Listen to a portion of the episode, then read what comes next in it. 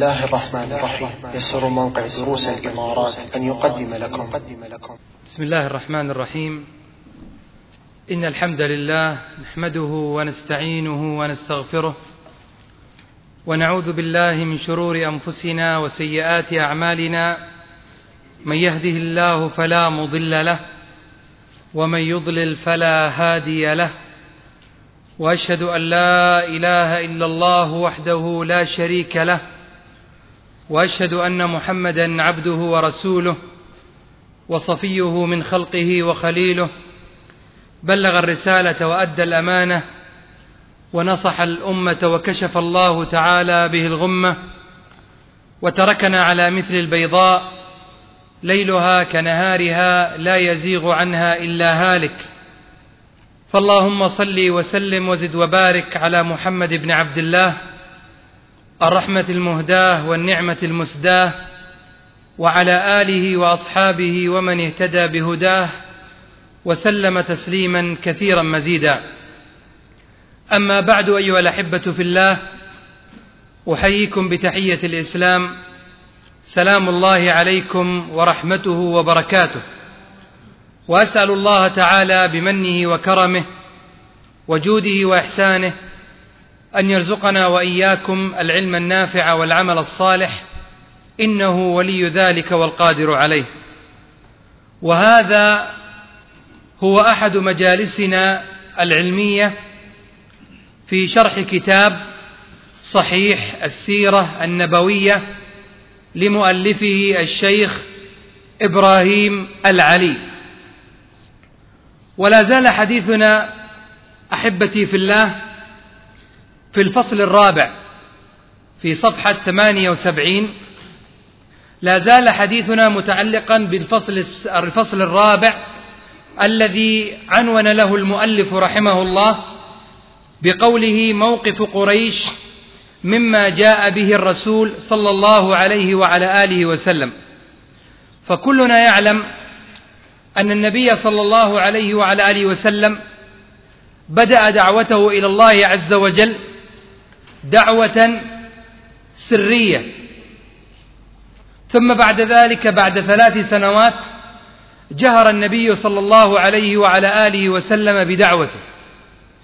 وأعلن للناس أنه مرسل من عند الله تبارك وتعالى. ودخل كثير من الناس في دين الله.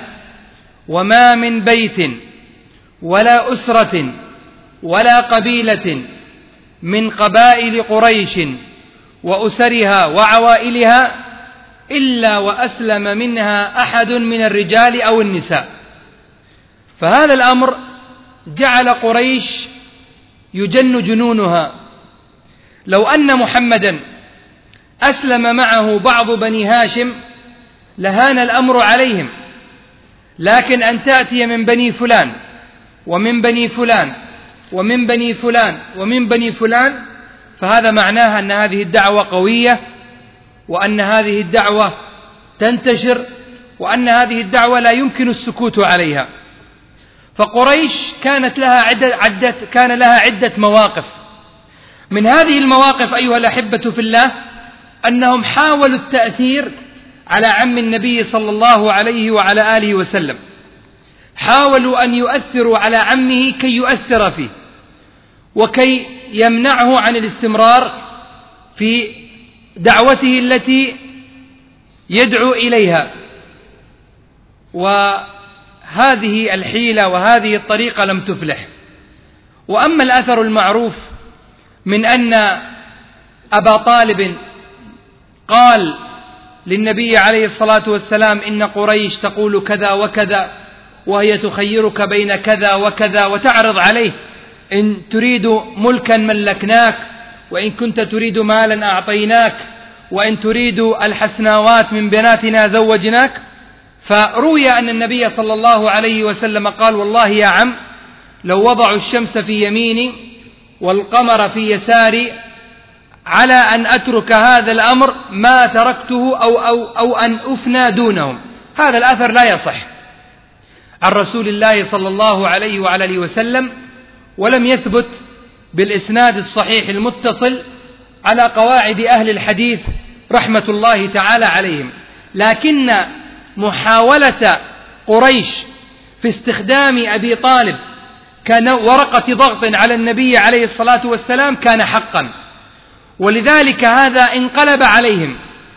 فأبو طالب لما ذهبوا إليه وقف ضدهم وأجار النبي صلى الله عليه وسلم وحماه وكان من أسباب عدم تطاول قريش على رسول الله صلى الله عليه وعلى آله وسلم. يأتون إليه يظهرون له رفعة مقامه وهذا حق لا ينكره أحد. يظهرون له مقامه العظيم بينهم. وإذا بهذا الرجل الذين قالوا له أنت كذا وكذا وكذا يقول لهم أنا لا أستطيع. أن أترككم تفعلون ما تشاءون بابن أخي. الوسيلة الثانية الاتهامات. الاتهامات الباطلة لصد الناس عن النبي صلى الله عليه وسلم. وقد حكى هذا القرآن كثيرا فقالوا عنه ساحر وشاعر وكاهن ومجنون وأفاك أثيم فمات وهو سيد الأولين والآخرين صلى الله عليه وعلى آله وسلم. من وسائلهم كذلك السخرية والاستهزاء.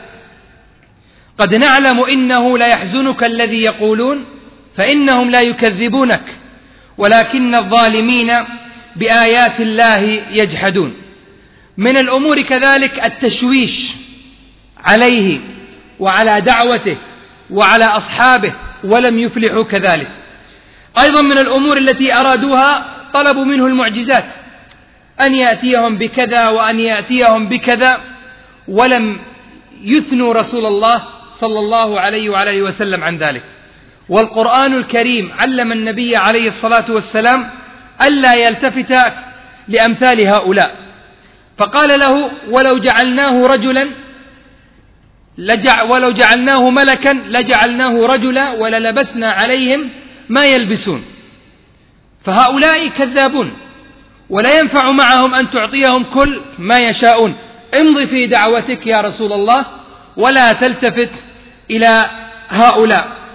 أيضا من الأمور التي فعلوها بدأوا يتطاولون زيادة وبدأوا يسبون القرآن ويسبون ما جاء به النبي صلى الله عليه وعلى آله وسلم وأيضا لم يفلحوا. فذهبوا أبعد من ذلك واتصلوا باليهود وتعاونوا معهم وسألوهم عن الطريقة المناسبة وبدأوا يأخذون منهم الحيل والأساليب وأيضا هذا لم ينفعهم. وكل هذا أيها الأحبة في الله بعد أن جهر النبي صلى الله عليه وعلى آله وسلم بالدعوة.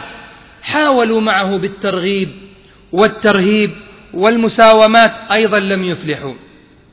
انتقلوا إلى أبعد وأبعد من ذلك فبدأوا بالاعتداء الجسدي على الرسول صلى الله عليه وعلى وسلم. وكل هذا سيأتي.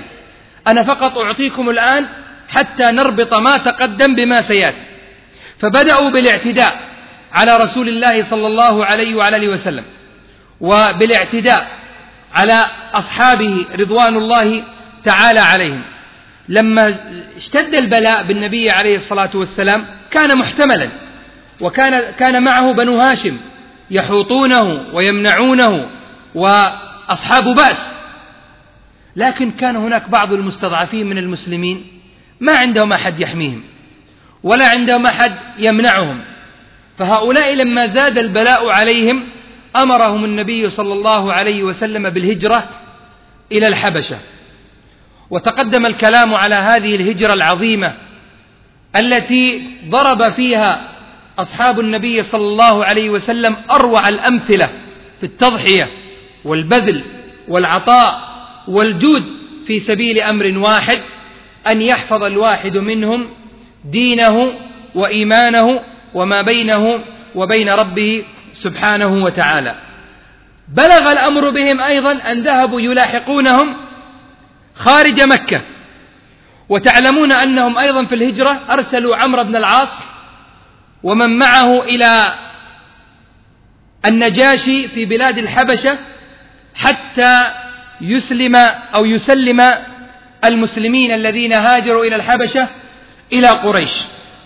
فالشاهد أيها الأحبة في الله أنهم فعلوا أشياء كثيرة كل ذلك لسبب واحد أن يصدوا الناس وأن يمنعوا, رسول الله صلى الله عليه وسلم عن هذه الدعوة التي جاء بها. وما هي هذه الدعوة يا إخوان؟ إنها الدعوة إلى توحيد الله عز وجل. لما قال لهم قولوا لا إله إلا الله تفلحوا لما قال لهم قولوا كلمة تدين لكم العرب وتدفع لكم العجم الجزية قالوا ألف كلمة. كلمة واحدة تدين لنا العرب. وأصلا جزء من العرب كان يدين لهم الآن كل العرب تدين. وفي هذا بشارة لقريش لو أطاعت رسول الله صلى الله عليه وسلم. ولذلك حينما يأتيك حديث فيه وعد أو حتى وعيد فمقتضى الأدب مع الرسول عليه الصلاة والسلام أن تعرف أنه إن كان وعد سيتحقق.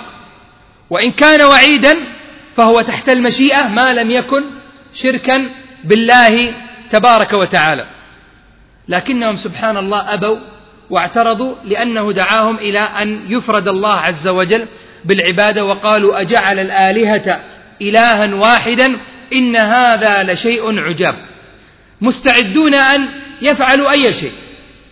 ما عندهم مانع. تريد ملكا تريد جاها تريد مالا الذي تريد نعطيك.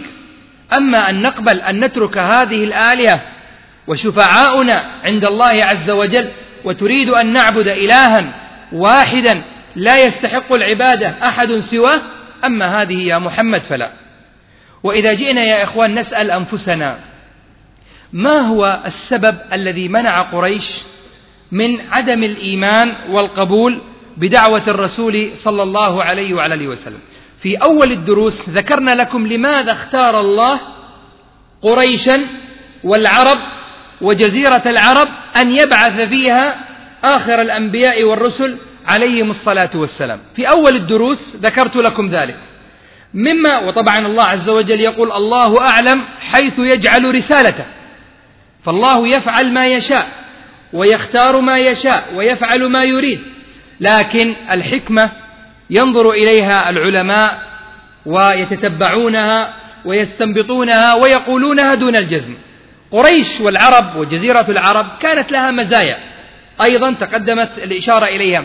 من أعظمها أنها من أقل بلاد الأرض في ذلك الوقت تلوثا بالخرافات التي كانت عند العقلانيين. فما عندهم الدجل والفلسفة والمنطقيات التي كانت عند بلاد فارس أو عند بلاد الروم أو بلاد هند الهند ممن تعطلت فطرهم. ممن تعطلت فطرهم. وكانت عندهم من قوة الحافظة الشيء الكثير وكانت عندهم من الخصال الحميدة أيضا الشيء الكثير. هناك أسباب كثيرة تقدم ذكرها في دروسنا الأولى لماذا اختير آخر نبي آخر نبي ليكون من العرب؟ وطبعا دائما ما وأبدا ما أذكر أن أنه لا فرق لعربي على عجمي إلا بالتقوى. ورب عجمي بإيمانه هو خير عند الله من آلاف مؤلفة من العرب. وإن الميزان عند الله هو تقوى الله والعمل الصالح والعلم والأخلاق. أربعة موازين. أعظم الميزان المعتبر شرعا يقوم على الإيمان. يرفع الله الذين آمنوا منكم والذين أوتوا العلم درجة. الإيمان. ثانيا التقوى. إن أكرمكم عند الله أتقاكم. ثالثا الأخلاق. وهو داخل أيضا في قوله تعالى أتقاكم. وجاءت الأدلة أنهم أقرب الناس لرسول الله صلى الله عليه وسلم مجلسا يوم القيامة.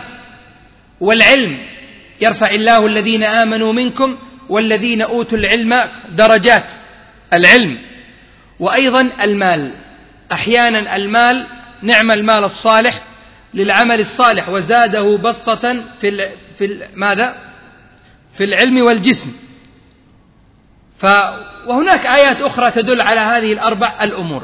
ما عدا هذا فالناس سواسية. لكن ينقل شيخ الإسلام ابن تيمية رحمه الله على أن جنس العرب أفضل من غيرهم من ناحية الجنس. كما أن جنس الرجل أفضل من جنس المرأة.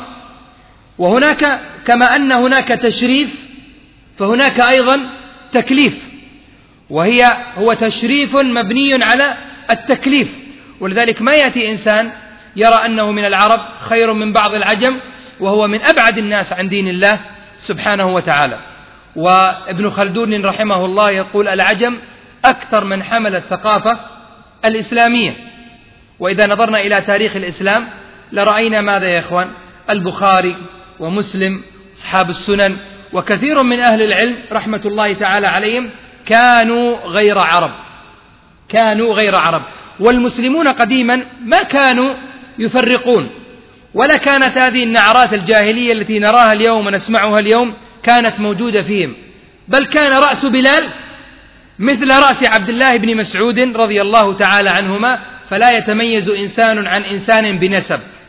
أيها الطالب فخرا بالنسب. إنما الناس لأم ولأب. هل تراهم خلقوا من فضة أو حديد أو نحاس أو ذهب؟ إنما الفضل بدين خالص وبأخلاق كرام وأدب. نرجع إلى موضوعنا يا إخوان وإن كنت قد خرجت قليلا. قريش لم تقبل دعوة الله عز وجل ولم تقبل توحيد الله تبارك وتعالى. وهذا كان له أسباب. من هذه الأسباب أن دعوة الأنبياء السابقين كانت ضعيفة وتأثيرها ضعيفا في قريش. فلم يكن تأثير النبوات السابقة في قريش عظيما وإنما كان قليلا. هناك بقايا في تعظيم الكعبة والطواف بالبيت لكن لم يكن هناك تأثير ودين لتوحيد الله بالصورة التي تعين على ربط الماضي بالحاضر. ومن الأسباب كذلك العصبية التي كانت عند قريش وعند العرب لآبائهم وما تركه آباؤهم. ما كانت هناك ما كان عندهم تجرد للحق. كانت هناك عصبية. أنترك ما يعبد آباؤنا؟ وهل آباؤنا على ضلال؟ فتأتيهم الحجج والبينات ويقولون آباؤنا وأمهاتنا وأجدادنا ونحن كذلك وهم غير ذلك. إلى غير هذا من من الأمور التي صدت عن دين الله تبارك وتعالى. وقالوا بلسان الحال والمقال إنا وجدنا آباءنا على أمة وإنا على آثارهم مهتدون. وفي آية أخرى وإنا على آثارهم مقتدون. من الأسباب كذلك أيها الأحبة في الله أن بعض أهل الكتاب ساندوا قريش على وثنيتها لأنهم حسدا من عند أنفسهم لا يريدون أن يكونوا للعرب ثم للمسلمين ولغيرهم أي منزلة وأي قيمة. فهم لا يحبون المسلمين ولا يحبون أهل التوحيد ولا يحبون كذلك العرب ولذلك العرب إذا رموا أحضانهم في غير إخوانهم المسلمين سيخسرون. أما أن يجمع المسلمون أرواحهم وقلوبهم وأن يعلموا أن مصيرهم واحد المسلمون فهنا يحفظهم الله تبارك وتعالى. أيضا يا إخوان من الأسباب الحرص على المصالح المادية. فهم عندهم أصنام. تخيلوا مكة فيها 360 صنم وكل صنم لقبيلة من القبائل. ويترتب على هذا النذور والذبائح والعطايا والناس يأتون من أماكن بعيدة حتى يحجوا إلى الكعبة فكل هذه الأمور والمصالح ما لها تتعطل وأهل الدنيا لا مانع عندهم أن يضحوا بدين الله في سبيل ماذا؟ أن يحفظوا مصالحهم وهذا أمر مخزي وسيندمون عليه في يوم القيامة. فالشاهد أن قريش كانت لها عدة أسباب منعتها أن تقبل دعوة رسول الله صلى الله عليه وعلى آله وصحبه وسلم.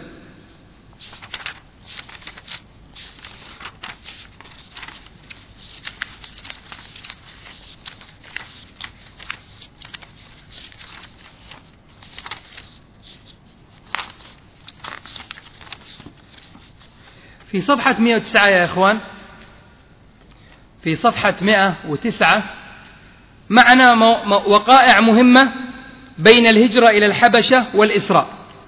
يعني قريش جن جنونها كانت هناك بعض التصرفات التي يفعلونها لأجل صد الناس عن دين الله وقد تقدم ذكرها والمسلمون هاجروا إلى الحبشة. بعد الهجرة إلى الحبشة حدثت بعض الأمور. منها إسلام عمر بن الخطاب رضي الله تعالى عنه وأرضاه وعمر كان إسلامه فتحا. وعزا ورحمة بالمسلمين.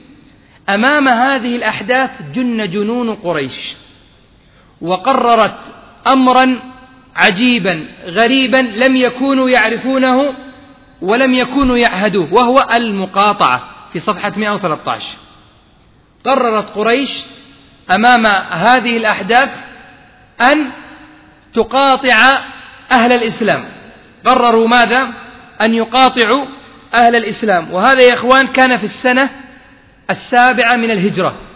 هذه المقاطعة كانت في السنة السابعة من الهجرة وكان عمر النبي صلى الله عليه وعلى آله وسلم سبعة وأربعين عاما. ما هو أسباب هذه المقاطعة؟ هذه المقاطعة السابعة من, من البعثة نعم. السابعة أحسنت. في السنة السابعة من البعثة. وكان عمر النبي عليه الصلاة والسلام سبعة وأربعين عاما. هذه المقاطعة لها أسباب. الأمر الأول ازدياد عدد المسلمين في مكة. وانتشار هذه الدعوة انتشار النار في الهشيم ودخولها إلى كل بيت كما تقدم. الأمر الثاني أن المسلمين وجدوا لهم بقعة ينتقلون إليها وهي ماذا؟ بلاد الحبشة. وبلاد الحبشة المراد بها ليست أثيوبيا بلغتنا المعاصرة وإنما هي إقليم السودان. وهذا يشمل الحبشة والصومال وجبوتي وإثيوبيا كإقليم. ليس كنظام سياسي وإنما كإقليم جغرافي. وهذه الأرض كانت أرض غنية وثرية وفيها من بركات الأرض ما لا يعلمه إلا الله تبارك وتعالى. يكفي أن تعرفوا أنه لأكثر من 1300 سنة كانت الكعبة تكسى من بلاد السودان ومصر. وكان الخير فيها عميم ولا زال لا زال خيرها كثيرا لكن ربما ليس هناك الاستغلال الأمثل لمثل هذا الخير. وكانت إثيوبيا أو أرض الحبشة بالنسبة لقريش سوبر ماركت بلغتنا المعاصرة.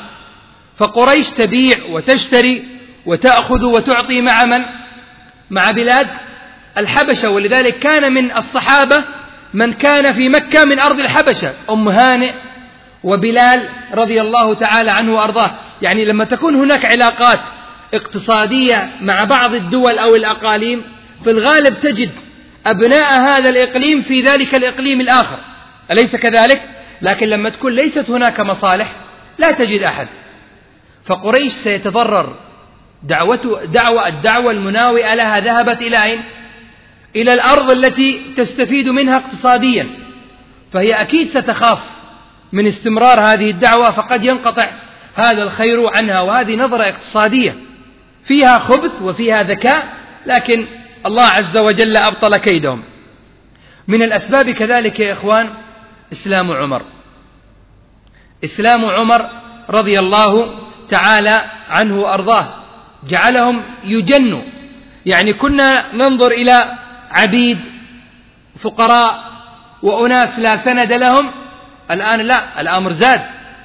أصبح من من أتباع محمد عليه الصلاة والسلام بعض رؤوس قريش.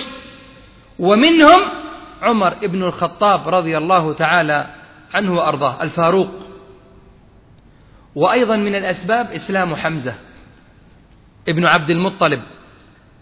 عم النبي صلى الله عليه وعلى آله وسلم. هذا أيضا بحد ذاته جعل قريش تخرج عن هدوئها وانضباطها وتحملها وإن كانت تفعل بعض الأفاعيل الطائشة والتي فيها نوع من الجرأة لكن نوعا ما كان أمرها أقل. كانت تؤذي فردا شخصا بعضهم يتطاول فلان يفعل البقية لا يتجرؤون. أما ما دام أن الأمر قد وصل إلى مثل هذه الأسباب فلا بد أن يكون هناك حل. فكانت المقاطعة. فكانت المقاطعة وهي أن يكون المسلمون ومن معهم في جانب وقريش في جانب آخر. وطبعا قريش أكثر. من ناحية الكثافة السكانية والكثرة العددية والقوة الاقتصادية وغير ذلك من المقومات المادية قريش أكثر. والمسلمون ومن معهم من بني هاشم ممن لا يريدون الإسلام وما كانوا يريدون يعني كما نقول نحن الآن صدعة الرأس هذه لكن لا يمكن أن يسلموا محمدا صلى الله عليه وسلم أحد أبنائهم إلى قريش يفعل به ما شاءوا فهنا كانت المقاطعة. يقول المؤلف من حديث أسامة بن زيد رضي الله تعالى عنهما قال قلت يا رسول الله أين تنزل غدا؟ وهذا يا إخوان حصل في حجة الوداع. أسامة بن زيد أو أسامة بن زيد يسأل النبي صلى الله عليه وسلم هذا السؤال في حجة الوداع. والمؤلف كان ذكيا في سياق هذا في سوقه لهذا الأثر. وسأذكر لكم لماذا. قال قلت يا رسول الله أين تنزل غدا؟ في حجته قال وهل, ترك وهل ترك لنا عقيل منزلا؟ هل ترك لنا عقيل؟ أحد أعمام النبي صلى الله عليه وسلم منزلا مكانا يكون لنا ولعله بهذا مات وقد باع كثيرا من الأملاك التي يملكونها. ثم قال نحن نازلون غدا إن شاء الله بخيف بني كنانة. بخيف بني كنانة يعني المحصب. خيف بني كنانة والمحصب والشعب كلها أسماء لمكان واحد. الخيف والمحصب والشعب كلها أسماء لمكان واحد وهو الطريق في الجبل.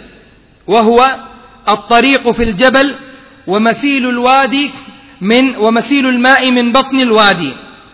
في هذا المكان يعني مكة عبارة عن جبال.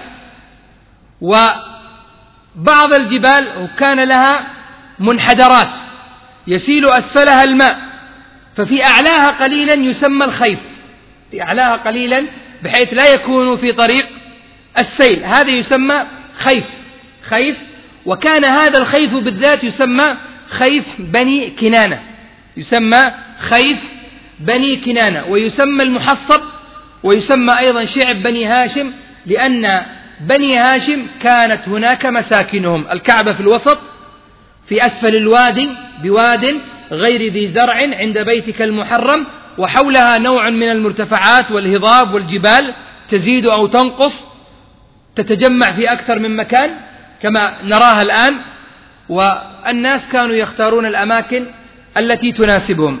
فقال نحن نازلون غدا إن شاء الله بخيف بني كنانة يعني المحصب قال حيث قاسمت قريش على الكفر. حيث قاسمت قريش على الكفر أي حيث اجتمعت.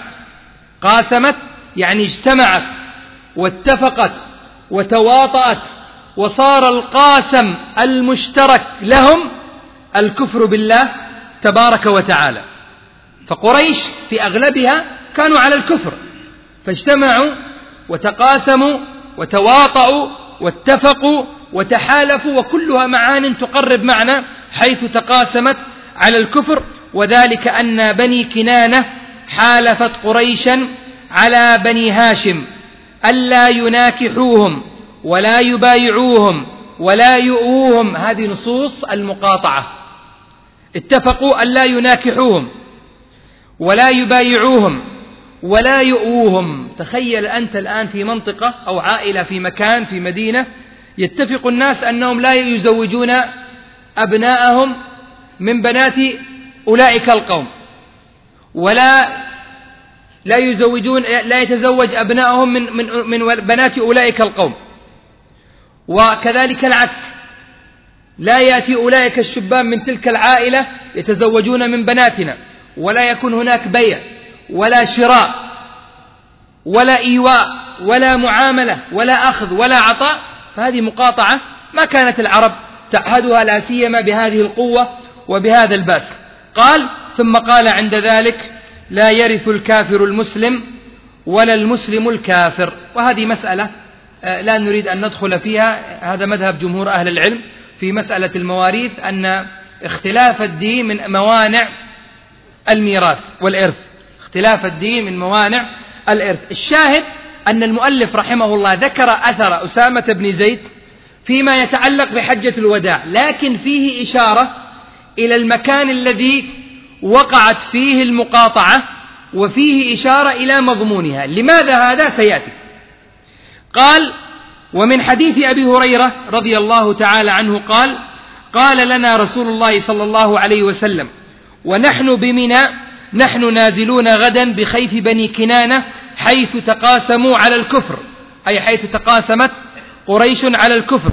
وذلك أن قريشا وبني كنانة تحالفت على بني هاشم وبني المطلب. الذين وقفوا مع النبي عليه الصلاة والسلام بنو هاشم وبنو المطلب. بنو هاشم وبنو وبنو المطلب. ولذلك هم الذين لهم من مال المغنم. الغنائم التي تأتي من المعارك كانت